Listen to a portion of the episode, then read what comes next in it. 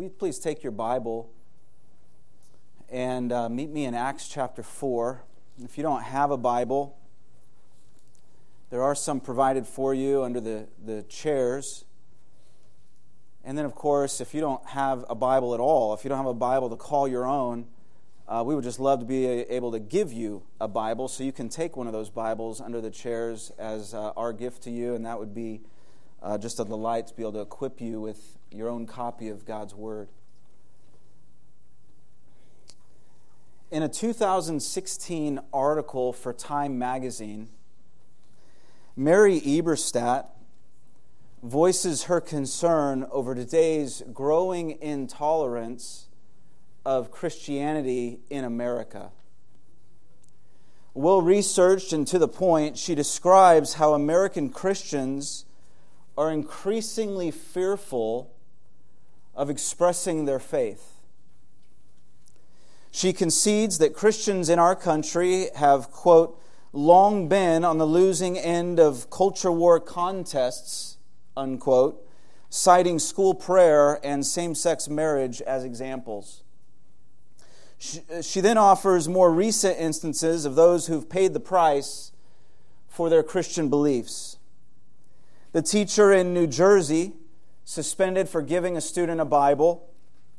The football coach in Washington placed on leave for saying a prayer at the, on the field at the end of a game. The fire chief in Atlanta fired for self publishing a book defending Christian moral teaching. Uh, the Marine court martialed for pasting a Bible verse above her desk and other examples of the new intolerance.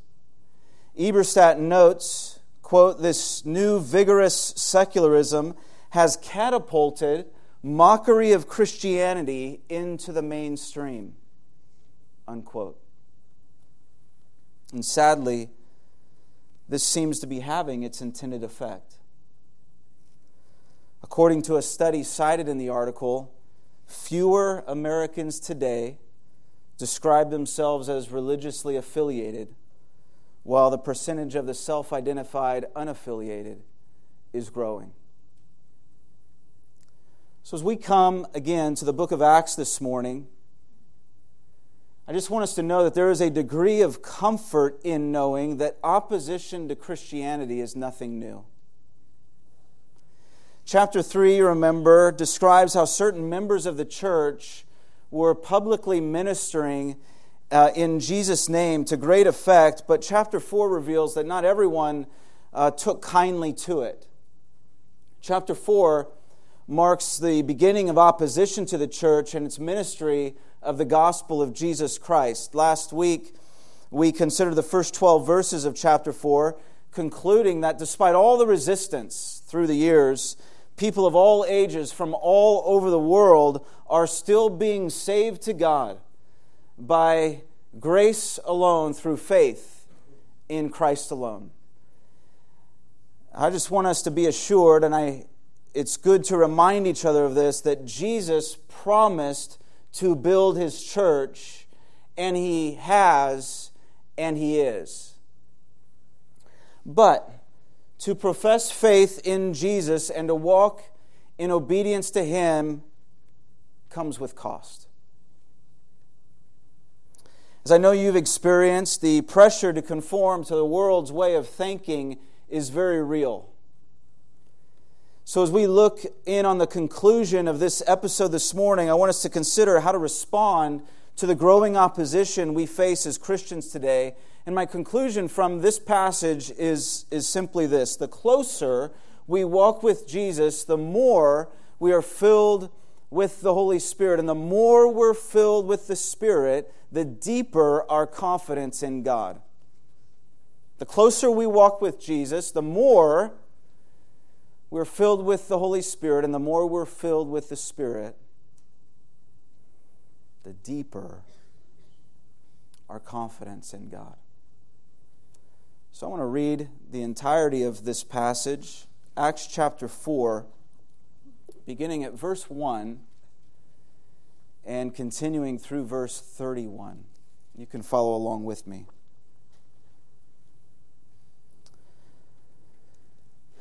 And as they were speaking to the people, that's the Apostle Peter, the Apostle John, and others, other disciples, other followers of Christ who had gathered around this healing that took place on that day. As they were speaking to the people, the priests and the captain of the temple and the Sadducees came upon them, greatly annoyed because they were teaching the people and proclaiming in Jesus the resurrection from the dead. And they arrested them and put them in custody until the next day, for it was already evening. But many of those who had heard the word believed, and the number of the men came to about 5,000. On the next day, their rulers and elders and scribes gathered together in Jerusalem with Annas, the high priest, and Caiaphas, and John, and Alexander, and all who were of the high priestly family. And when they had set them in the midst, they inquired, By what power or by what name did you do this? Then Peter, filled with the Holy Spirit, said to them, Rulers of the people and elders, if we are being examined today concerning a good deed done to a crippled man, by what means this man has been healed, let it be known to all of you and to all of the people of Israel that by the name of Jesus Christ of Nazareth, whom you crucified, whom God raised from the dead, by him this man is standing before you well. This Jesus is the stone that was rejected by you, the builders which has become the cornerstone, and there is salvation in no one else, for there is no other name under heaven given among men by which we must be saved. Now, when they saw the boldness of Peter and John and perceived that they were uneducated, common men, they were astonished. And they recognized that they had been with Jesus. But seeing the man who was healed standing beside them, they had nothing to say in opposition. But when they had commanded them to leave the council, they conferred with one another, saying, What shall we do with these men? For that a notable sign has been performed through them is evident to all the inhabitants of Jerusalem, and we can't deny it. But in order that it may spread no further among the people, let us warn them to speak no more to anyone in this name. So they called them and charged them not to speak or teach at all in the name of Jesus. But Peter and John answered them, Whether it is right in the sight of God to listen to you rather than to God, you must judge. For we cannot but speak of what we have seen and heard.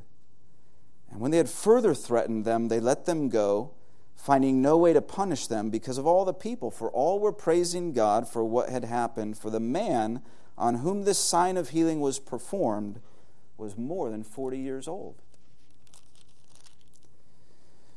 When they were released, they went to their friends and reported what the chief priests and the elders had said to them. And when they heard it, they lifted their voices together to God and said, Sovereign Lord, who made the heaven and the earth and the sea and everything in them, who through the mouth of our father David, your servant, said by the Holy Spirit, Why did the Gentiles rage and the peoples plot in vain? The kings of the earth set themselves, and the rulers were gathered together against the Lord and against his anointed. For truly, in this city, there were gathered together against your holy servant Jesus, whom you appointed, both Herod and Pontius Pilate, along with the Gentiles and the peoples of Israel, to do whatever your hand and your plan had predestined to take place. And now, Lord, look upon their threats and grant to your servants to continue to speak your word with all boldness while you stretch out your hand to heal, and signs and wonders are performed through the name of your holy servant Jesus. And when they had prayed, the place in which they were gathered together was shaken, and they were all filled with the Holy Spirit and continued to speak the word of God with boldness. Amen. Will you pray along with me? Father, Almighty God, we thank you again this morning for your word. We thank you for its ability to, to get to the point, to cut to the heart, to address the matters of everyday life. We thank you for its ability to, to distinguish between worldly wisdom and wisdom from above. Because, Lord, we know that the world is fundamentally opposed to God and to the things of God, and therefore fundamentally opposed to the people of God. Even in our day, even in this wonderfully blessed, divinely blessed country, the opposition is mounting and intensifying. And so we pray that as we consider your word this morning, would you give us the ability to hear it, to receive it, to apply it in our day and age? For your name's sake and for the exaltation of Christ the Lord. Amen. Now, there are many ways to approach this passage, but the question before us today is how to respond to opposition. As followers of Jesus, how should we respond when opposition comes our way? And so I want to walk through this scene with you, noting five things along the way. Five ways to face opposition. Five things. Five ways to face opposition as I see it here in Acts chapter 4. And the first is this When facing opposition, keep Jesus front and center. I want you to see how the Apostle Peter, when questioned by the authorities, remained true to the truth of Christ. Church, there are many issues today worthy of discussion and dialogue. We could talk about abortion, gender identity, sexuality, and various political agendas. We could discuss things like the California bill AB 2943 that was recently uh, approved in the, in the state assembly and is moving its way toward vote. These are important things, all of them they're all worthy of our discussion and worthy of our engagement, but they are not most important. What is of utmost importance is the person and work of Jesus Christ and one's personal response to Him. We've all been there. We've all been in conversation with someone when suddenly it turns toward religion and our Christian faith. And what often happens in those moments is that the person raises concern with a certain issue, not to initiate sincere dialogue about the issue, but to direct, to direct blame at Christianity. In those moments, we have a choice to make. Do we engage in combative, opinionated, emotionally charged discussion on the issue?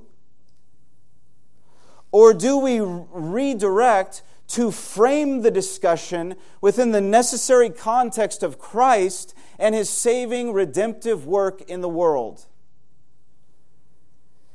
Look with me here at verses 8 through 12.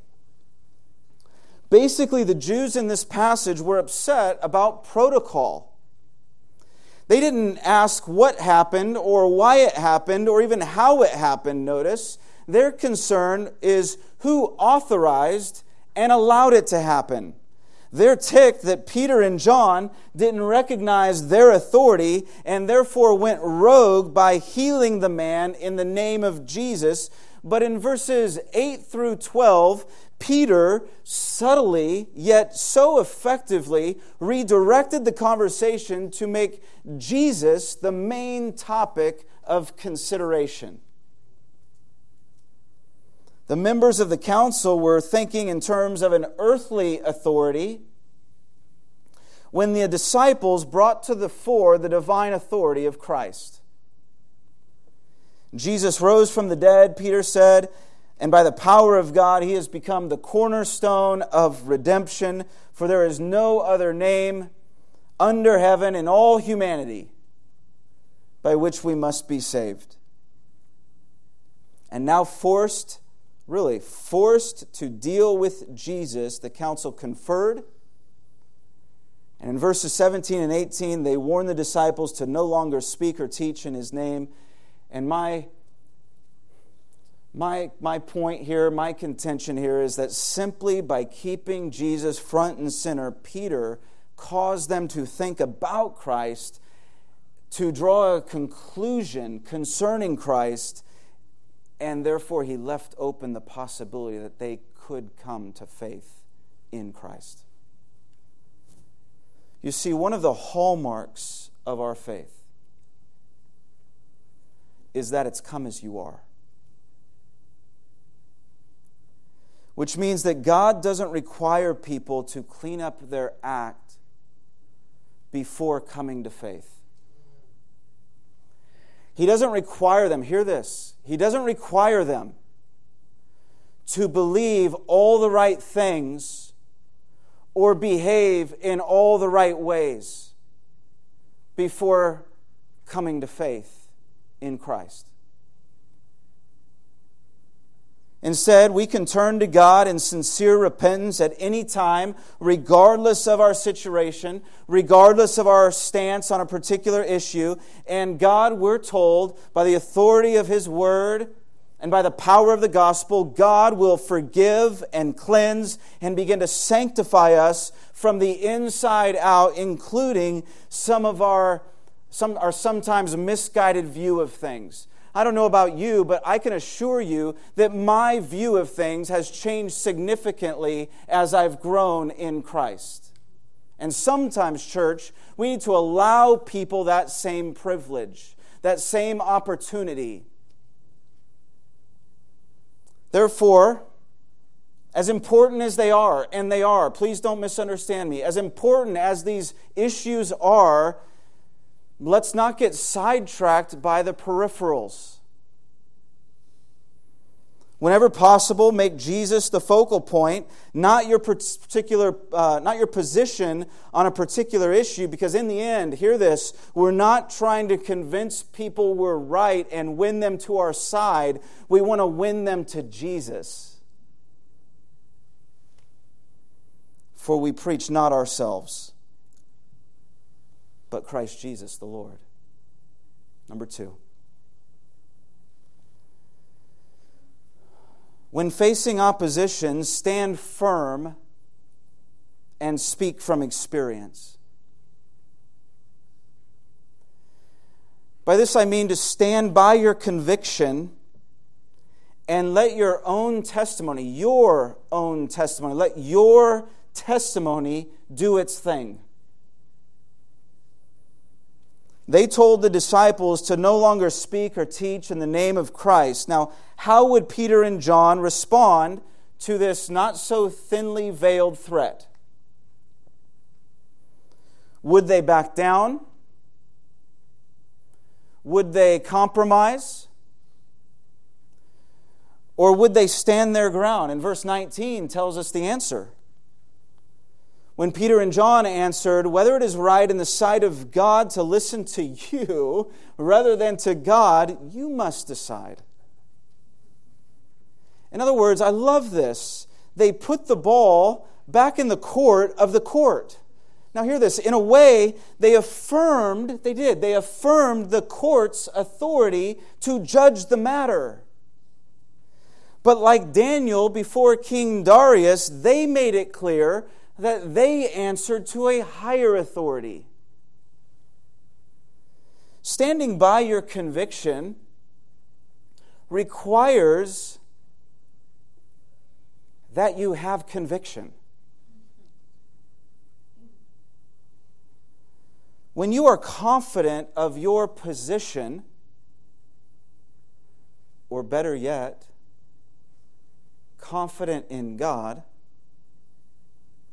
you don't have to be threatened by someone's challenge. You don't have to win at all costs. You don't have to be abrasive or take offense or stop listening. You don't have to shout across the aisle or monologue at society. When it's your turn to speak, simply speak of what you have seen and heard as they did in verse 20. Isn't this what a witness does? A witness's testimony is valid only to the degree that it is firsthand. You don't have to know everything about Jesus, just share what you know. Speak from your own experience, from the heart. I find it interesting how the apostles were, weren't trying to debate. Instead, they basically said, It's the court's job to decide, but our decision's already made. As far as they were concerned, the matter was settled, and they couldn't help but speak about what God had done. You see, there is power in your personal testimony.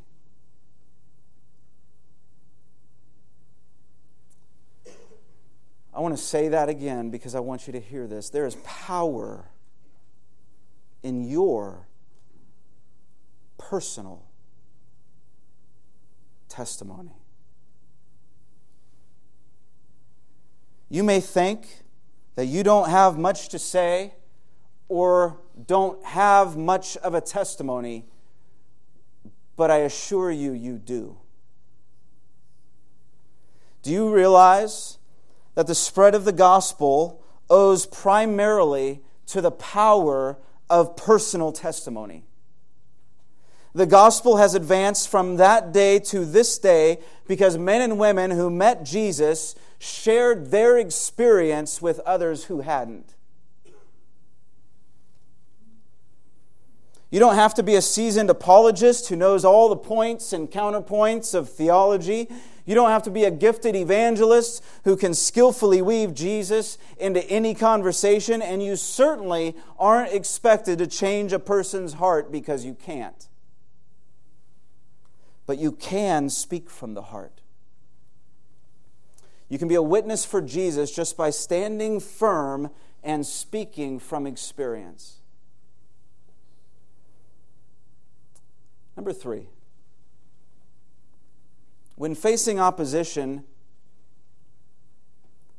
finds support in the church. Look with me at verse 23.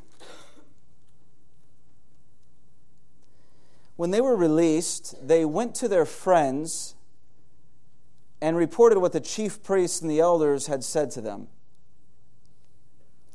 The very first thing, then, the very first thing they did upon their release was to update the church with what happened. Some translations say they went to their own companions or their own company or their own people, but I love how the ESV translates this when it says they went to their friends. Peter and John went back to the church for the support they needed from other believers who had become their friends. People, the church is a place where our lives intersect and friendships are made. Now, who would have planned this? Who would have planned this? But we have in our church a small group of people who have essentially become a cancer support group for one another. People who have either lost a loved one to cancer or someone they love currently has cancer, and this small group of individuals is supporting one another through the difficulty of cancer. I sat over here uh, uh, after service last Sunday, and I looked across the room to see some individuals from this small group of people gathering to encourage one another and share each other's burden. Now, listen, we never formalized a cancer support ministry. It's never been an agenda item on the elder or staff levels. Instead, it has been, it has come organically. It's been born out of need and out of genuine concern and care for one another. It's Second Corinthians chapter 1 in action. It's God comforting us in our affliction so that we can comfort others in theirs. And it's beautiful. It's absolutely beautiful. Your Christian community is essential to your faith, your growth in Christ.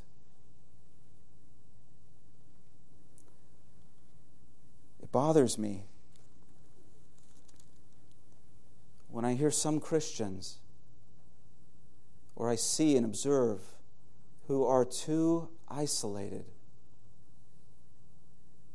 too withdrawn from the church, as if the church is optional. Man, it's not good. The unwillingness to let others into your life and entering into the lives of others keeps us from building the necessary ties that are meant by God to help us. You can't find community like this. You cannot find community like this apart from the church, which is why your participation and investment in the church is so much more than what you get out of it. Though their service to the gospel was threatened and opposed by forces beyond their control, Peter and John found strength and solace in the church, and members of the church were there for them as good friends are. The apostles uh, were willing to open up and share what was going on, while others in the church opened themselves up to receive what was being shared. So, on both sides, there was openness and willingness and the desire for community. Church is important. We are a community of support and friendship for one another. Number four. When facing opposition, remember, remember, remember that God is in control. Verses 24 and following describe what the church did when they heard the news. And what did they do? They prayed. And they prayed in two specific ways, notice. First, they remembered that God is sovereign. In verse 24, they lift their voices together to address God as sovereign Lord,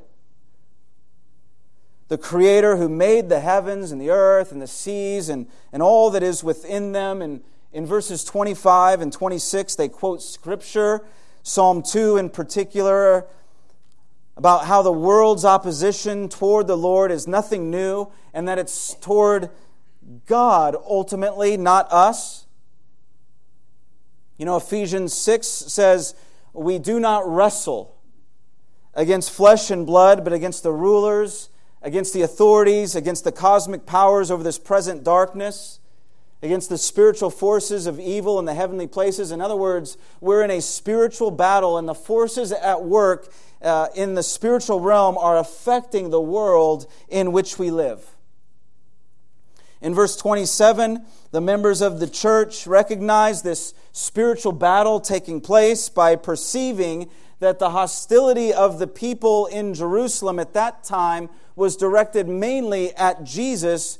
But hear this none of it, none of it caught them by surprise because in verse 28 they acknowledge that all of it was in fact part of God's overarching redemptive plan from the beginning. Loved ones, we need to realize this. We need to realize that God has us here for a reason and that opposition is to be expected.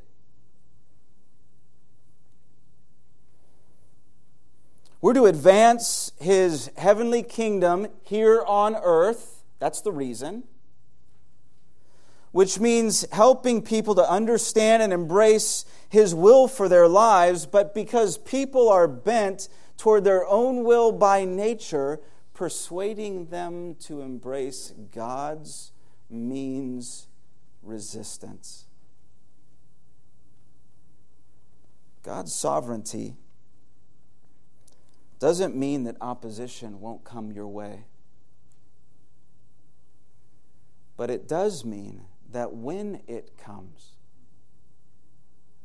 there is a higher purpose in play, a redemptive one.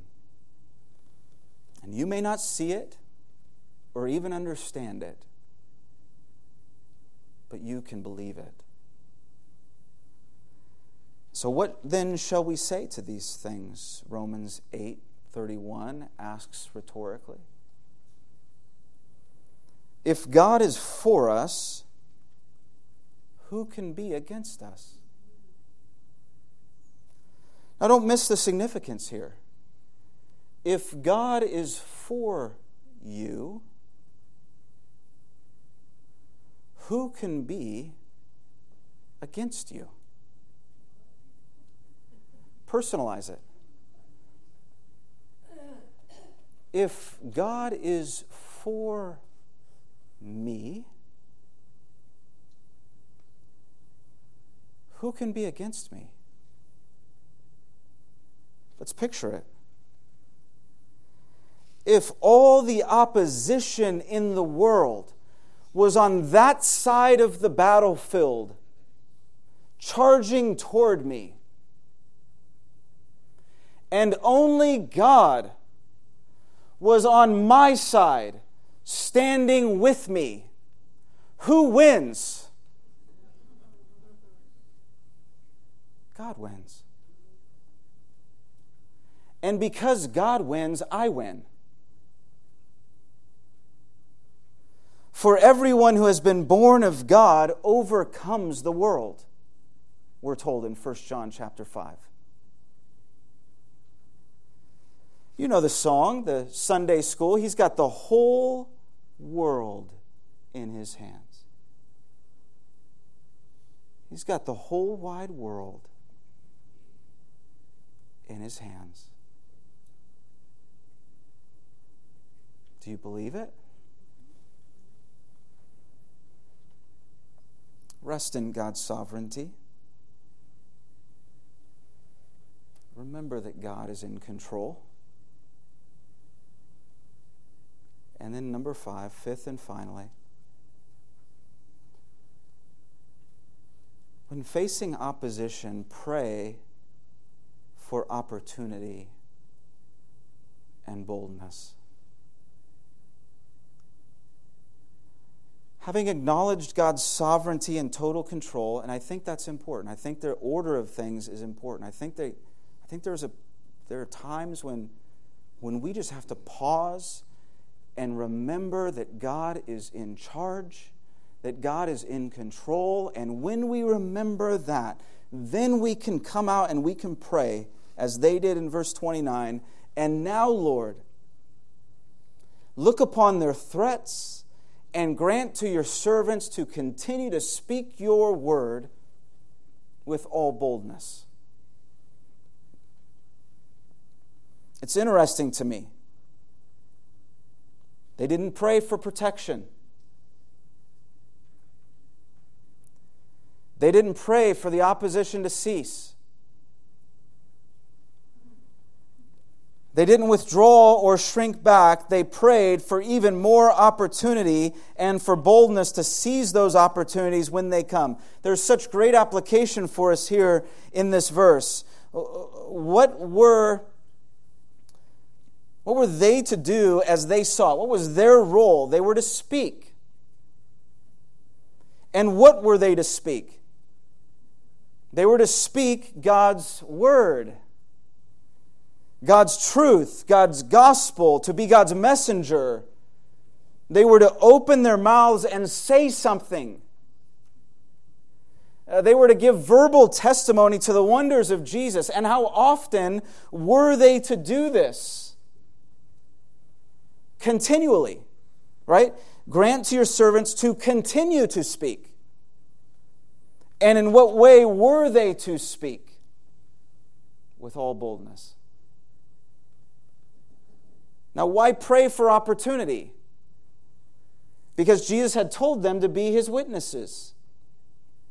He'd commissioned them to carry the mission forward. And why pray for boldness? Because, as you know, the work isn't easy. Because the temptation to hide in silence is real.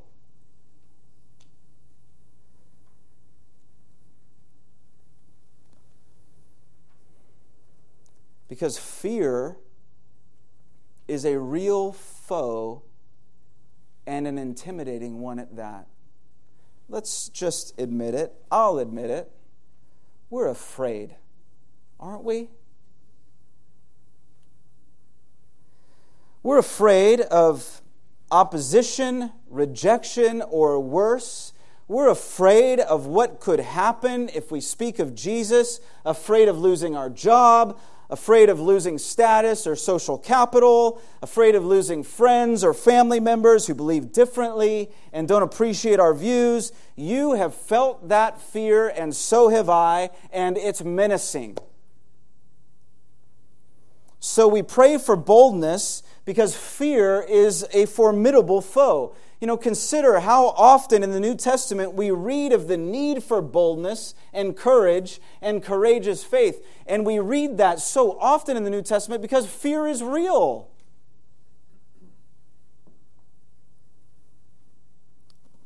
And because God gave us a spirit not of fear, but of power and love and self control. How then How then do we become more bold, more courageous, more willing? How? How do we become more bold, more courageous, more willing? And I think the answer is also in this passage. I think it's by being with Jesus and entering into his ministry with him in the Spirit. Look back at verse 13. I love this verse, and you will too.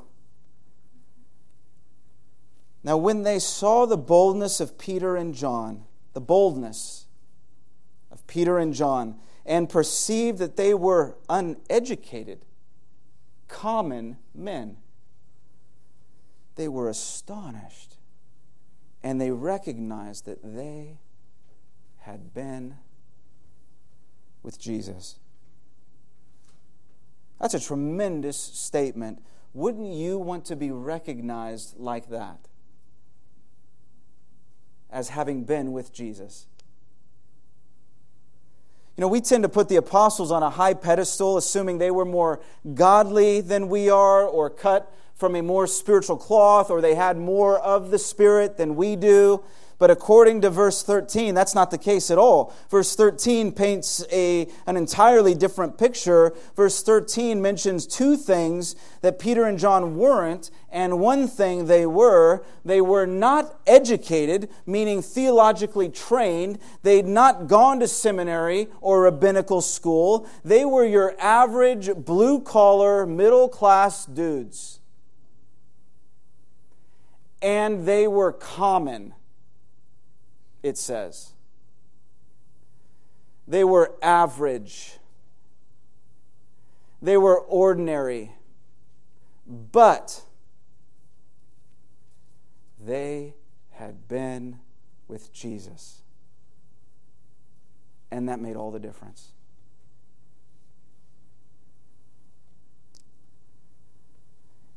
In his book, Ministry in the Image of God, Stephen Seamands makes this all important point when he says, quote, the ministry we have entered is first and foremost the ministry of Jesus Christ.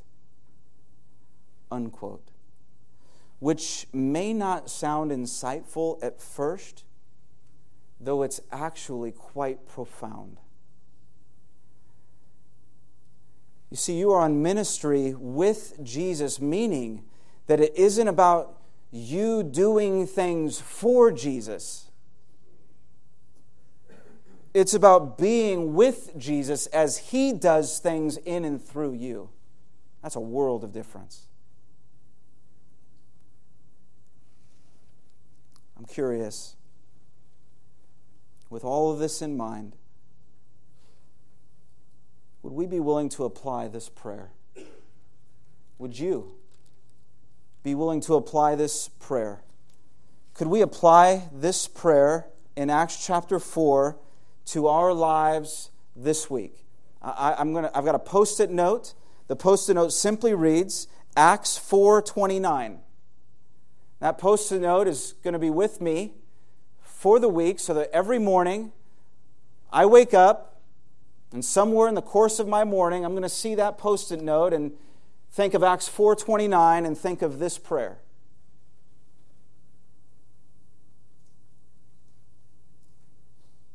Would you be willing to pray this prayer each morning and at least be open to the idea of what God might do as a result? When you wake up and have your coffee, have your time with God, or, or get ready for the day, whatever your morning routine looks like, would you ask the Lord for opportunity to speak of Jesus as you go about your day, and then for boldness to seize the opportunity when it comes?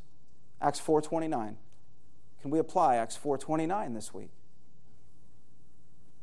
You see, that's our part to walk with Jesus in his ministry in the Spirit while leaving the results to God because that's also what we see here in Acts 4. Grant to your servants to continue to speak your word with all boldness while you stretch out your hand to heal, Lord, and signs and wonders are performed through the name of your holy servant Jesus.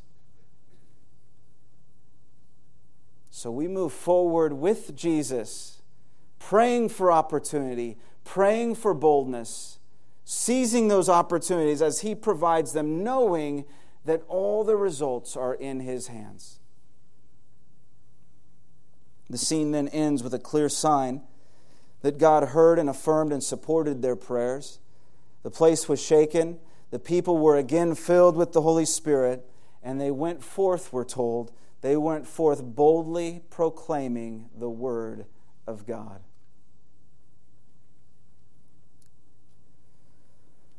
professing faith in Christ and walking in obedience to Him does, it does, it does come with cost. But from this passage, we learn to respond to opposition by keeping Jesus front and center, by standing firm and speaking from experience, by finding support and friendship in the church by remembering that God is in control, and by praying for opportunity and boldness. Like those early followers of Christ, the closer we walk with Jesus, the more we are filled with the Holy Spirit. And the more we're filled with the Holy Spirit, the deeper our confidence in God. Amen. Amen. Sovereign Lord. We thank you, you who have the you who have, have the whole world in your hands, the creator of the heavens and the earth and the seas and all that is in them. We acknowledge and remember and rejoice that you are in control, that none of this catches you by surprise and we pray that you would help us to rest and remember, to rest in your sovereignty and remember these things. We ask that you would grant to us the grace that would come with more opportunity to be witnesses for Jesus and for boldness that would overcome our fears when those opportunities arise. So, even this week, as we go out and about, as the church that has now gathered, as we scatter this week and go out into the world, grant us grace to go out in power and deep, deep confidence in God. For the glory of your name and for the good of your church. Amen.